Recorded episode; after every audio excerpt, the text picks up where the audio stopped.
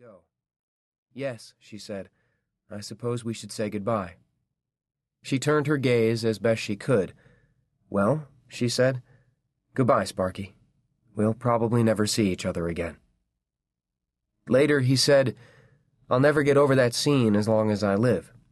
And indeed, he could not, down to his own dying day. It was certainly the worst night of his life, the night of my greatest tragedy, which he repeatedly put into the terms of his passionate sense of unfulfillment that his mother never had the opportunity to see me get anything published. He saw her always from a distance, and as the years went by, with each stoical retelling, the moment became more and more iconic.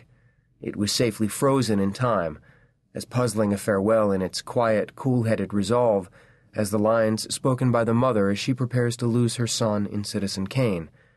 I've got his trunk all packed. I've had it packed for a week now.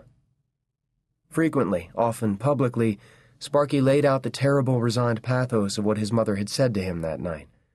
Only as he got older and experienced parenthood himself would he understand the pain and fear she must have had, thinking about what was to become of me. The blizzard had brought everything to a halt, but the train drummed on across St. Paul, and landmarks familiar even in the snow slipped past his window, alerting him that his own neighborhood was approaching. Then there it was for all to see. Mud brown, two storied brick buildings huddled along his snowbound street.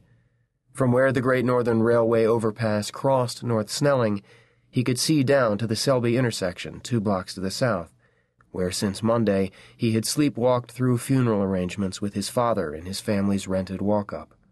Even before this week of calamities, he had considered this part of St. Paul the setting of my most influential section of life as a child. Above the buildings to his right, a Greek pedimented entrance marked the huge elementary school he had attended. He could see Dayton Avenue, a side street among whose small, somber dwellings Carl and Dena had lived in 1921, during the first year of their marriage, and next door, the roof under which his father had sheltered the family during the Great Depression, some of the lonelier years of Sparky's childhood, and the scanty backyard where the kooky puppy, Spike, living in his own world, had gobbled up some glass. There, on the corner of Selby and Snelling, was their streetcar stop, whence came, among his earliest memories, the image of himself getting aboard with his mother, a small boy on a stiff cane seat, off to the department stores. The trip downtown was easy, the streetcar free and airy, full of light. On the return trip, the car became crowded. Saturday was the big shopping day in St. Paul. Package burdened passengers flocked in to fill every seat. When the next woman or girl appeared, it was standard procedure for a young man, even a small boy accompanying his mother, to get up for her. Sparky observed this courtesy, although it meant that he had to struggle to keep by Dena's side. First one new passenger, then another, displaced him as the car swayed this way and that.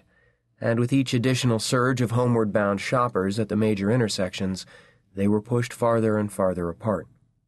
Finally, he lost sight of her altogether, and from that moment on was locked in his terror, imagining as clearly as if it had already happened that when the streetcar glided up its double rails to their corner, she would forget him and step off by herself, leaving the trolley to carry him away, trapped and alone. In later years, he would ridicule the idea that his mother would have forgotten or overlooked him. She would never have done that. She was not by nature absent minded. Indeed, the record shows that Dena was an attentive, even fussy caregiver to her only child. But no matter what happened to Charles Schulz for the rest of his life, even when he married and started a family and became known as a cartoonist, then was lionized as a figure of national wisdom, a philosopher king beloved by millions, a seer revered to the point of idolatry. His standing measured in four decades of unremitting worldwide recognition as one of the most beloved artists on earth. He felt unseen. He never stopped believing that he had been forsaken and would be left behind, that nobody cared. As a boy, he had been loved by his mother, or so he insisted. But Dena Halverson Schulz had a remote quality. She could be distant, cool, elusive, mocking, and a little scornful, and she was foxy by nature.